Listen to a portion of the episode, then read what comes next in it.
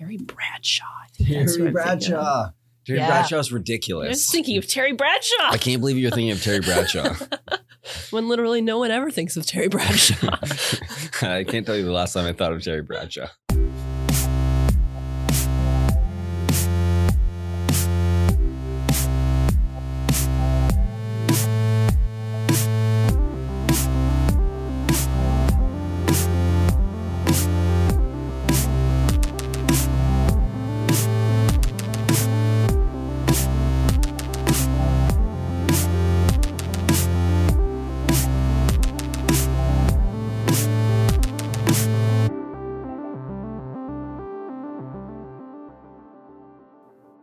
I'm Danielle Yett, and you're listening to Critical Faith. This podcast is coming to you from the Center for Philosophy, Religion, and Social Ethics at the Institute for Christian Studies. ICS is a graduate school of philosophy in Toronto, where I'm a junior member. In this podcast, we get together to talk about all things faith, scholarship, and society, and the many ways those things interact. We want Critical Faith to give you a bit of a glimpse into the everyday life of ICS.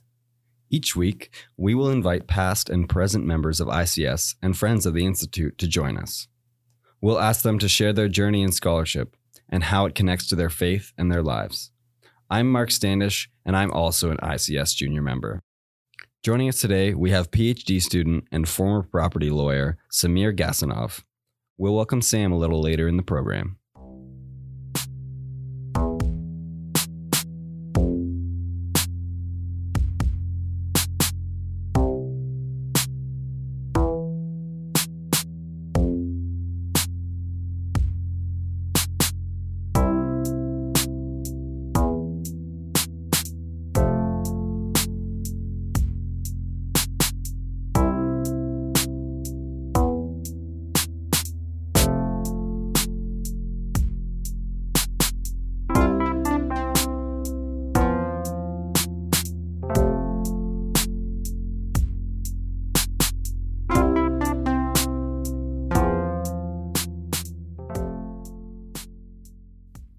Gets us to our first segment.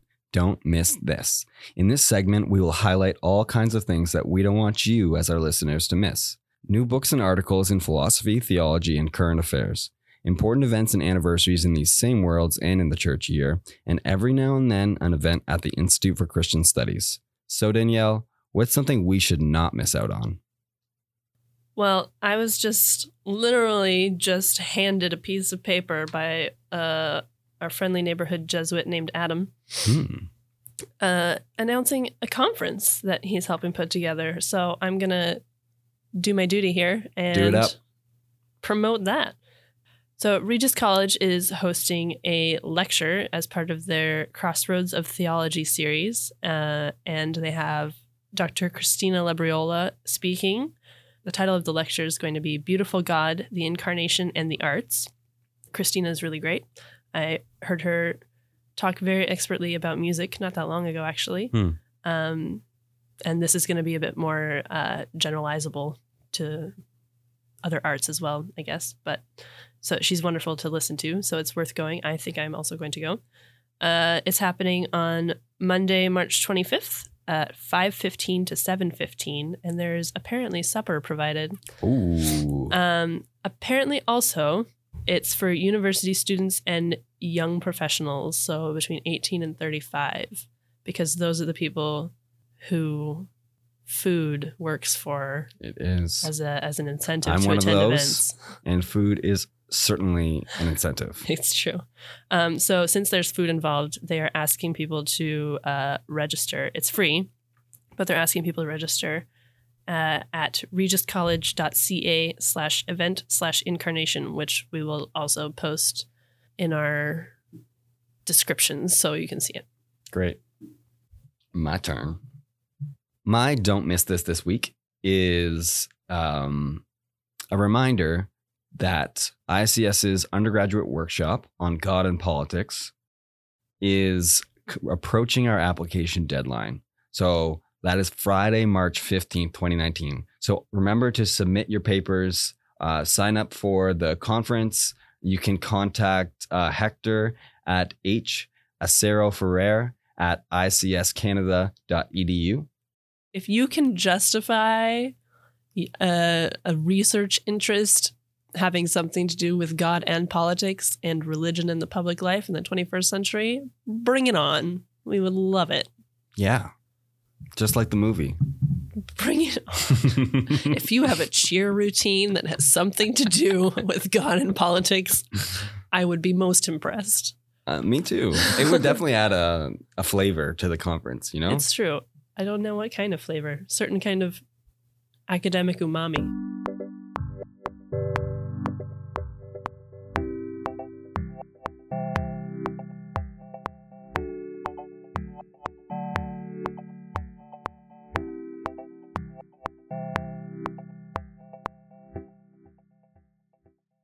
Our second segment, we want to give you a glimpse of what it's like to be critically faithful in a graduate school of philosophy, theology, and interdisciplinary studies like ICS. So we're simply asking our guests, what are you working on?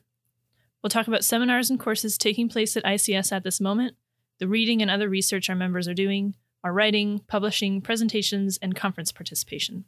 So, hi, Sam. Hi. Welcome to our show. Thank you very much. Uh, before we jump in, I would like to ask you a few questions for in, to introduce you to everyone.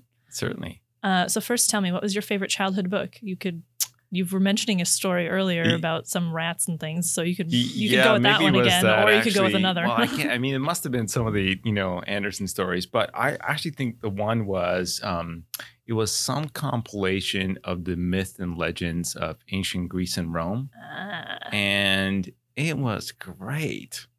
It was like the entire mythology. I mean, everything. You know. Um, uh, from from the journeys to the gods to the you know to the Trojan War, and uh, I just remember being really engrossed in both the story and these kinds of like, well, they are larger than life figures, you know, uh, from Prometheus to the gods and the fire. It's like, wow, does liver really grow? When this nasty bird comes in and picks out his liver and it grows overnight. It's like, wow, what a fable, right? so that probably was certainly the most most memorable. Yeah, that's funny. Like you mentioned that, I remember very specifically being super fascinated by all of those myths too, like specifically the Greek and Roman ones, and like yeah. I remember my brother coming home at some point, my older brother from school, and they had been talking about the mythology stories and all these things. And I basically just like demanded that he tell me all of them because he was a grade ahead of me and we hadn't gotten that yet. Just Right. very specific memory for some reason. So, second question What is your favorite bar or coffee shop here in Toronto? A bar or coffee shop? Or bar and coffee shop? Like Bar if and coffee whatever shop. whatever floats your boat. So coffee shop definitely Jimmy's. So I'd say, I mean, I'm not really a coffee shop guy, as in like I don't actually go to coffee shops to do work. Um, but if I go to a coffee shop, I go to Jimmy's. It's you know they're now sort of almost like a chain here in Toronto uh, for those listening from outside. But uh, but Jimmy's is cool. Do you have I a mean, specifically uh, specific favorite Jimmy's? Uh, so there is one in Kensington Market that I like. That one is Ah. really good. Um, there is one on Gerrard. That's kind of a. It's actually three story, and Oh, yeah, so that's that's kind of cool. There's like even like a meeting room upstairs you can Yeah. book. I mean, it's cool. So and uh, there's these dusty books. I don't think anybody opens them, but the fact that they're there. So and the coffee's Just, just looking at them makes you happy. it makes me happy. Those are good ones. Yeah, Jimmy's is fun. Um, our third intro question and last one, and is also the most controversial. Who do you think is the most overrated philosopher of our time, or if you like, of all time? So, so Mark sent me these questions, and I was, I was looking at them like, I don't an overrated philosopher. I even went on a website, and like, you know, what, do- what do people say? You know, overrated Overratedphilosophers.com. I don't actually know. and then I thought, you know, I'm gonna have to like say something that will be kind of like I, I'll be able to defend, and I'll just is Jim Olthuis listening? and uh, I mean, it's got to be Derrida. Oh, It's got to be. I mean, and the thing is, I'm actually like I've got a lot of Derrida, and I've tried to read them, but I just don't know if history is going to be kind in a sense of like, has he really improved on Heidegger and Nietzsche? I don't know. Like the Germans apparently don't really read past Heidegger. It's just like we, you know, we know it all kind of thing. um, and then the other gripe I have, and this is like all of these French intellectuals, it's just impossible to read. like you really try to like, what is this sentence? You know, if I'm reading it the third time, it's not me. It's like, Yeah. what? So, so I feel like he is clearly a very nuanced and careful reader, and he does really interesting things. But I just wonder whether there is a way in which you could do it simpler without all. I even like own the movie. There's a movie about him uh, that he, yeah, it's called There. It's like one of these documentary Oh, kind yeah. of things. But uh, and he's a very interesting guy. But he's got to be one of the more overrated ones. Is that is that Oh, you've, I- you've said it now. You have to stand by your opinion. Like, gonna happen? That's right. That's Yeah. it. it's out there. I'm assuming then, jumping from Derrida, Derrida has nothing to do with what you're working on. No, are you not, working on? not really. Well, ev- Derrida has everything to do with everything. of course, of course. Everything is a pharmakon. What are you working on then? So I am working on an ontology of property.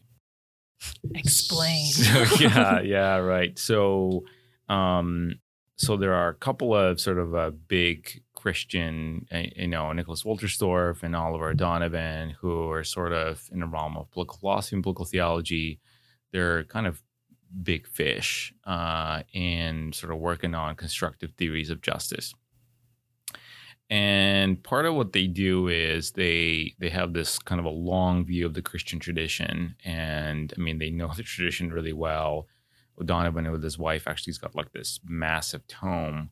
Uh, I think it's called like from Irenaeus to Grotius. It's like you know here's millennia and a half of Christian political thought. I mean it's just really impressive how much they know together. It's just like wow.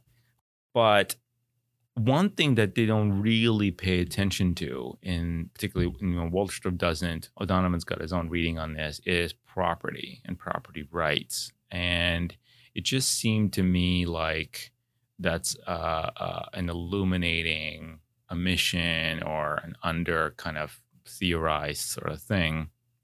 And because I'm a recovering property lawyer, sort of thought, well, you know, maybe there is something there. So we kind of started digging into it. And one of the things with Bob's help I've been able to to dig into is that like property is actually a really big deal for Christians. Mm. Um, in part because, you know, of course, you know, the Genesis story, you know, Adam and Eve don't own anything before Eve arrives. Presumably, you know, it's just Adam and this entire world. Um, Jesus inaugurates this whole new community that we see in Acts where everybody shares and nobody has any kind of want or need. So property is like a really big deal. But then in later Middle Ages, 13th, 14th century, there's this huge controversy about property rights. And there's an actual standoff between the Franciscans and the then Pope John 22nd. And they're specifically arguing uh, about whether or not Franciscans as an order, so not as individual mendicant monks, there are other monks who don't own anything, but as an entire order. And like by 14th century, there's like over 1,500 Franciscan houses all over Latin Christendom. And what they're effectively saying is, well, we don't even have the rights to the shirts on our back. We obviously need food. We need a you know crust of bread and, and, and a glass of water. We need our you know hard tunics on our backs but we don't have rights to them because we're poor as our Francis, Father Francis was poor, and of course, as Jesus was poor. While the papacy and the church have effectively become the legal right holders. So they have to prosecute all these this litigation all over Christendom, you know, where people donate property or whatever. So anyway, so that's a story that both Wolterstorff and Donovan know really well, but they just don't seem to make too much of it in the sense of how, you know, to take sort of that kind of vignette, which becomes sort of a backdrop for mm, the way people like Locke and so on uh, work out theory of property rights. And like property is huge in our society it's arguably the defining feature of the modern world. I mean, we even now commodify, you know, air and environment. I mean, the very elements that make, you know, life possible. But there's really no, uh, certainly no Protestant theory of property. So seemed like something you could do, something you can work on in a way that can complement what these thinkers are working on. Yeah, so that's kind of my my little project. Yeah. So this is in the context of doing your PhD here as well. So this is your PhD research. What's kind of your working hypothesis about why Wolterstorff and O'Donovan don't care supposedly about property? Well, so I so I think the answers are you know it's interesting. So Wolterstorff has a book on Locke, and Index doesn't even have a mention of the word property because he's interested in belief, you know, and you know Locke in the middle of you know the English Revolution and what that means, and so he's sort of interested on that kind of level. Um, O'Donovan is clearly aware of it, and he does comment on it, uh, even in his big tome. He's got a section um, dealing with property and Aquinas and so on. But I think they take a kind of a mainstream Christian approach, which is okay. So t- to put it polemically, property is theft, Mm. right? And this is kind of Proudhon's kind of thing, you know. But but in the sense that you know, property is theft if there is this gross inequality, and property is something to be shared. Well, then there is you know nothing more interesting to say about that. And I sort of say, well, yeah, that's true. and yet I think there is more that we can say about that. Like property is a way for us to, you know, be fully human. Like if something is taken away from you, then, you know, you feel violated.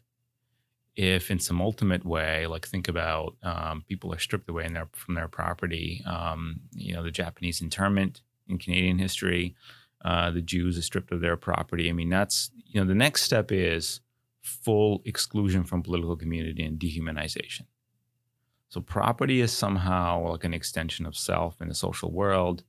Um, so I- think not to thematize it is to miss something really important about our creatureliness. And and I think they're just working on such high level abstraction, thinking about rights and so on that they just don't descend down to where the rest of us are. so what are you what are you kind of looking at to fill that gap then between that high level and the ground level were? So so this is going to be some tap dancing, you know, um, because I'm sort of trying to bring in like this medieval stuff, but I am no medievalist. I know no Latin, so it's mostly sort of you know literature reviews on you know a lot of really good stuff that's been written. Uh, that's kind of one aspect of it. The other aspect of it is the so property has become almost exclusively um, thing that that lawyers worry about Mhm. Whether it's like actual, you know, lawyers practicing or law professors. So the hunch is, and I think I'm right, um, is that we thereby commit um, uh, a fallacy whereby we reduce property to legality. Mhm. And you obviously need law as to order things properly and so on, but there's something more. And Franciscans are really good about that. So, for example, in cases of extreme necessity, so a mother sees her children starve and she steals, you know, a head of cabbage. Um, that's at that point, that's no longer theft because it's necessary for survival. So cases of extreme necessity become like this borderline liminal situation where you say, well, no, actually, there's something about property where it, it in some ways it belongs to all of us. And if there is gross inequality, something is offended not maybe in a legal way, but but perhaps a moral order is offended. Hmm. Um, so I think you know, like we now even have criminal statutes on the books where if you do some illegal dumping of chemical substances in what economists used to call externalities, you know, now we say, well, you just can't do it. Like you're something that you know native spirituality would sort of acknowledge. You just you are intrinsically have to worry about the next generation. And this is not some physical object. this is Mother Earth and and so on. So um, so it's bringing in sort of this jurisprudential conversation uh, in with this historical discussion, and then framing it all uh, by this conversation between O'Donovan and Wolterstorff. So I'm sort of weaving different things together. Um, hopefully, it's not a Frankenstein. Hopefully not. That sounds very interesting and yeah, like you mentioned, very alive in discussions today, political and otherwise. Yeah, and I mean, I come from a place where, of course, we, at least in principle, we, nobody had uh, private property, so that was also very Mm. interesting. So, um, you know, there's one classicist, and he talks about uh, myth of communality, like whether you are like from Plato on, or like in this Christian mythos. There's just a sense that this is an ideal state. Hmm. Certainly, communists also took it sort of in a certain direction, and it just doesn't work. So I don't know. I mean, I feel like maybe I'd be agnostic about whether this is a pre or a post lapsarian thing, but it's certainly something that you just can't do without. It's like a necessary specification. Um, there's this thing about like, why do we wear clothes? Because we're more than our bodies, and I sort of feel like property is kind of like like that. It's it's like it helps not only sort of modulate all of the all of the justice issues, um, but it's also somehow like it's just intrinsically human. Yeah. So you mentioned like the discussion getting reduced to terms of legality. Uh, and then as an alternative to that, you kind of mentioned morality as a broader category. Do you think morality is the kind of framework in which you're wanting to discuss these things? Is that does that get at that kind of extra or more human way of talking about it? So, so I mean, first I would say that like you can't dismiss the legal, right? So the legal needs to be there because it is, um, it's a, it's an essential element of justice. So it needs to be there in order to sort of spell out clearly who owns what and how. So, you know, you're in a situation, you're dividing the household after marriage collapsed, and you know, separation of property is really important like who owns what and how and to do it well. I mean, it, there's something very justice um, like about that. So I don't want to dismiss that. What I want to say is that there is something more. Um, is it moral? Is it ethical? Is it aesthetic? I mean, now you can sort of invoke uh, what is, you know, kind of a standard in our reformational tradition, um, talking about, you know, modal aspects and so on. So, you know, how does it how does it operate?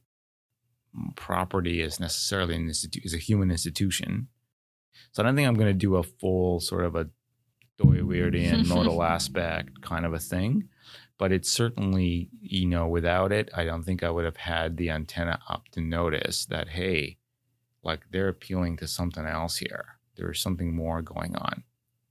Like just one more thing on this. So like uh, at Nuremberg trials, this was this was an issue the Führer's order was absolutely legal, but it was also absolutely immoral. Mm-hmm. And I mean, it's probably sort of somewhere at the heart of kind of a Western system of justice and law is that how do you negotiate that distinction? Because you can't conflate law and justice. Yeah. So, so then you know, if property, so property in that sense is something more. It's not all of it either, but I don't know. That's it's gets very- gets at the answer. yeah, it but does. yeah. It's very interesting. Could you maybe talk about like what's at stake for you in asking these questions or in writing this this dissertation that you're writing? Like for you, like you kind of talked about in general, its relevance. right. Um, is there anything that's like drawing you to this topic in particular? I think in some ways, like I'm doing a PhD obviously here, but um, I kind of feel like it's a way for me to weave together different parts of my life. So, you know, as a student here over 15 years ago, then I went on to do law. Um, but like if I don't read stuff like this, I just shrivel. Hmm. So there's just something was kind of missing. Uh, for example, in legal practice, if you can't ask bigger questions, and you can't because you know you're too busy and you've got to answer a specific question and so on, right? So that's that's kind of what you're busy with. Um, but it also feels like so this is like an opportunity for me at some other level to kind of you know put it together and i have to remember like i can't like answer all the questions and this is not going to be definitive statement about anything so in a way it's actually like very personal Mhm. like it's just my opportunity to work in my little workshop of life and um so in, in some ways like i feel like there's a lot writing on this but like i was just telling you before this like just sort of being detached about it is what it is and i think in the writing also perhaps clarifying like asking better questions about what really should be asked Mm. so like before looking at this i had no idea that there was this controversy in 13th and 14th centuries 14th century they're already thinking about this stuff Mm. um so yeah so i think that it's very sort of it's my way of staking out territory and sort of saying this is you know i want to contribute and engage and for somebody like sort of in as a as a christian scholar um i think in some ways like you are a steward of this whole huge repository of resources. Because i think we often feel like we're at a loss of resources. We can but it's just like there's this huge tradition and people have thought about stuff really carefully. Can we somehow call and cultivate and bring to light? So that's what i'm doing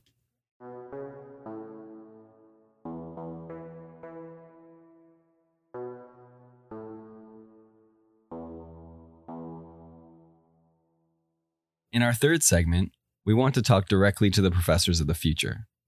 Moving on from what you've been working on, we will talk about what it is like to be a scholar and how you made your way into academic life. We hope, over time, to map the journey from being an undergraduate student to being a professor of philosophy or theology, with an emphasis on teaching philosophy in undergraduate programs. This week, we're asking Sam to narrate a bit about his undergraduate years specifically asking him what moved him in the direction of where he is now. So, Sam, could you give us a glimpse into your overall experience as an undergraduate? So that was quite an introduction. If you with that preface, that's really intimidating to sort of wait on this. But uh, well, so so I went to Dordt. Hmm. Uh, Dordt is a lot of fun, in part because okay. So I have to tell you a story. Yeah, go for it.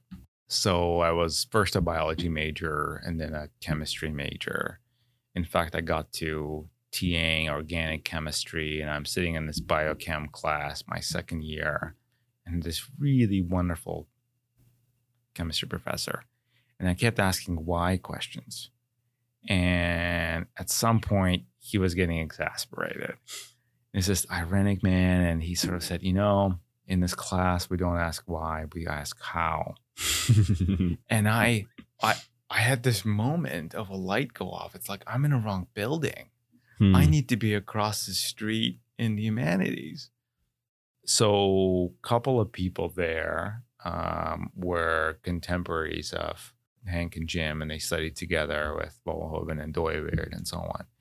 John Vander Stelt, John Van Dyk, and others, and they were huge for me. Um, so I was obviously new as a young convert um, to Christianity. This whole reform stuff was uh, just like, what is this? So for me, both introduction to the faith and this introduction to this whole kind of a Kuyperian world and life view um, just completely blew me out of the water. Yeah, so so I think personal example, like I I would take classes just because John Bannister was teaching them. Hmm. And I couldn't even tell you what was said in class, but the way it was said it, it was like Moses leading us out into the desert. It was just like, just just lead the way. Um, so that was really, and then and then after, um, this was like, well, there's this place in Toronto, ICS, and it's like always knew I had to come to the ICS. Hmm. And boy, were they right. So you you mentioned uh, Professor John Vanderstilt. Va- Vander Stelt, yeah. Is there a way in which he taught that particularly grabbed you? So, so you know, he was also Harry Fernhout's professor. He was Lambert Zuidervaart's professor. Like he's taught generations of people before got to me. Okay, so he'd invite us to his home, and he'd make sure everybody had popcorn and drinks, and then we would watch Romero Hmm. and and I just remember feeling completely like for for anybody who's seen the film like it's it's like- it's a great movie but it's also leaves you disoriented and shocked and feeling like what can I do and he would just know how not to make it all okay but to say okay this is why you need to study. Like somehow it was all about okay problems are huge. There are lots of issues and lots of things we ought to be doing um, but for that you need to understand things. You need to be sensitized. You need to raise awareness. You need to be educated. So he would talk about undergraduate education as a boot camp. Hmm. this is four years to to be in boot camp. He was very conscious of his time and i thought that was very impressive. Like like every minute was accounted for. He was i mean if you want to call it that he was mission oriented. Hmm. he had a mission in life and he had to do these things and he had to be very economical uh, in the best sense of the word and uh, that kind of a single-mindedness i think probably more than anything i mean he was just razor sharp about what he had to do Um, and when you got to ICS, you did your MA at ICS, correct? at the time it was called MPhilF Okay, so you did your MPhil F at ICS. Can you tell us a bit about uh, what you encountered when you came to Toronto to, to ICS, and did it break any expectations that you had? so like you I, I was commuting from hamilton Mhm. so I'd, I'd come in i had a, I had a full-time job in hamilton i'd come here to, to do this ics thing so first was hank was the registrar and I had to get a special permission to to study and work at the same time because they wouldn't allow working over 10 hours Hmm.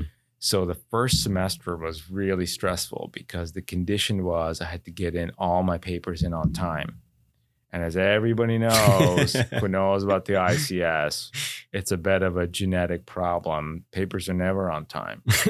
So I spent first Christmas like chained to the computer and the books and getting the books out, getting the papers out. Um, the big shock was uh, just how important writing was. Hmm. So, you know, English is my third language. And in college, I was more sort of focused on figuring things out.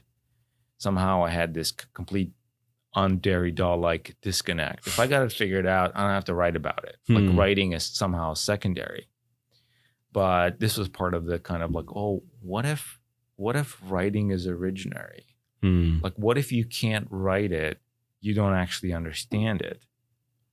So that was probably like one of the shocking experiences as a graduate student. I had to learn, um, oh, I don't actually understand it because I can't say it.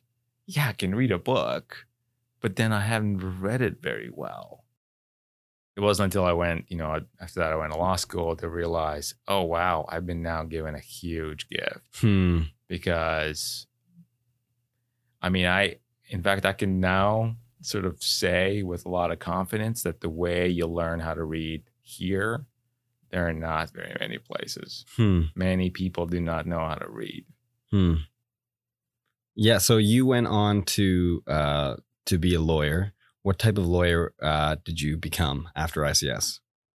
So I went to law school and then all these big Bay Street firms, which is kind of like Wall Street for the Americans, they were there hiring. So I ended up at a big kind of a national law firm downtown. So I was a commercial real estate construction lawyer. Hmm. And what what drew you back to academia? So I spent about a decade on Bay Street. It was actually my uh, my partnership year, and partnership is kind of like tenure. Hmm.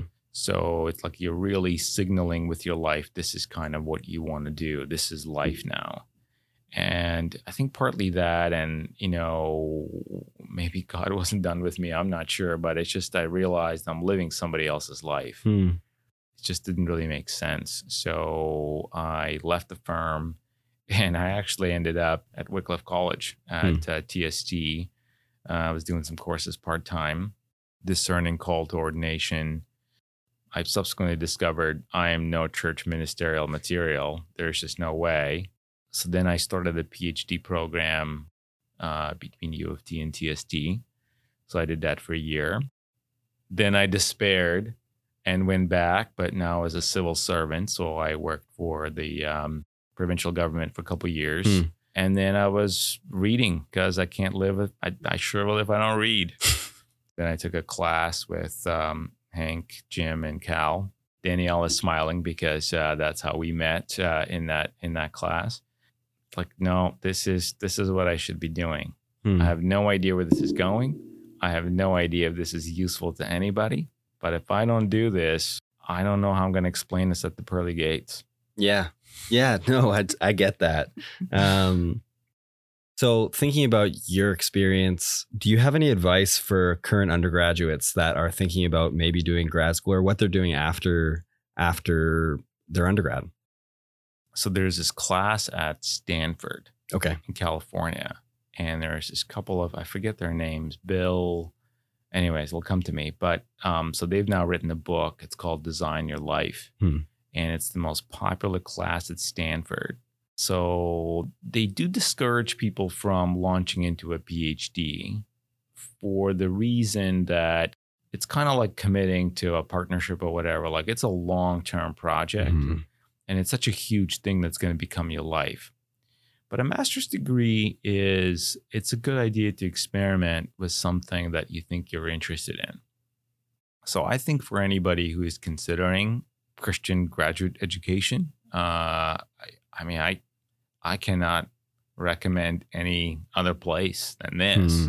Hmm. Um, certainly, come, you know, test it out for yourself. Learn to read. I mean, no Hmm. matter what you end up doing, uh, this will be helpful. I, I can attest to that.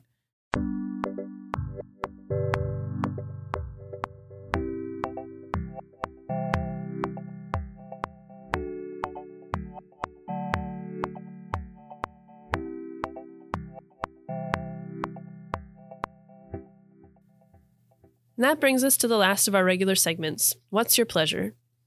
This is where we get to kick off our shoes and talk about the other things we do for fun the movies and television shows we're watching, the sports and games we play, the food and drink we make and enjoy, the music we listen to, and so on. So, Mark, what's your pleasure, aside from the Tim Hortons you are currently drinking? Hmm. I do love a good hot chocolate. but that's not my pleasure this week. This week is um, another New Yorker article written by Gabriel Garcia Marquez um, entitled How I Became a Writer. And it's just uh, him recounting his journey into authorship. It was actually it was actually published in 2003, so there was one of these like repost things. Mm, But you know, it's always good to revisit good writers. it's true. So, is he talking about editorial writing or is he like a. no, no, like fiction. fiction Have you ever read him? I've not. Oh, you should. See, I know nothing about this person. Gabriel Gar- uh, Garcia Marquez. No. Oh, he's a very famous uh, writer. What, what did he wrote? Um, a, yeah, a very old man with enormous wings. That's really good, actually. Oh, I'll have to check that one out. I've been craving fiction lately. So, Yeah, and it's short, short, short fiction, so you can just blitz through it. mine is also related to a book. Uh, it's called Salt, Fat, Acid, Heat. It's the like cooking documentary on Netflix, Hmm. which is based off of uh, a cookbook that was just recently released by Samin Nosrat. And I've definitely watched all the episodes on Netflix, and that's been my. You devoured them. I devoured. Oh my gosh, that was low hanging fruit for you. We're just Yeah. gonna go on with the food puns now. Oh, Uh, I eat Yes. that up. um, it's actually a really fun. It's four episodes, hour long hmm on each thing. So salt episode, fat episode, acid episode, heat episode. Basically, her her whole premise behind both the cookbook and the TV show, she's a chef, uh, is that if you master those four things, that you can master cooking Hmm. because those things are the building blocks of everything having to do with cooking. And then she kind of on the TV show, she goes through, goes to all these different places and interacts with a lot of like artisanal, like people who produce these things, like various elements of these things, or who cook with them, or whatever. I haven't read the cookbook. I don't have the cookbook. A friend of mine does, and she loves it. She says she just like reads it for fun. Hmm. Um, I've never done that before with a cookbook. I know. I have not either, but apparently it's that kind of cookbook. Wow. but the TV show is funny, or it's fun because she just goes around and the entire premise of the show is like just watching her have so much joy about Hmm. eating. You know what I always say? I love people who love things. yes, I do too. She loves these things. She is so excited I love that. about everything that she comes into contact with. I can just- I can overlook so many faults if people just love things. It's true. I It's mean, it's true. maybe not always a good a good um a good part of me, but maybe I shouldn't be overlooking fa- faults. But but there's a certain stance that's admirable in that. Says the person who also does that. uh, but yeah, if you love people who love things, and if you love food, check it out. it's fun. Yeah, my roommates and I, we've all watched it.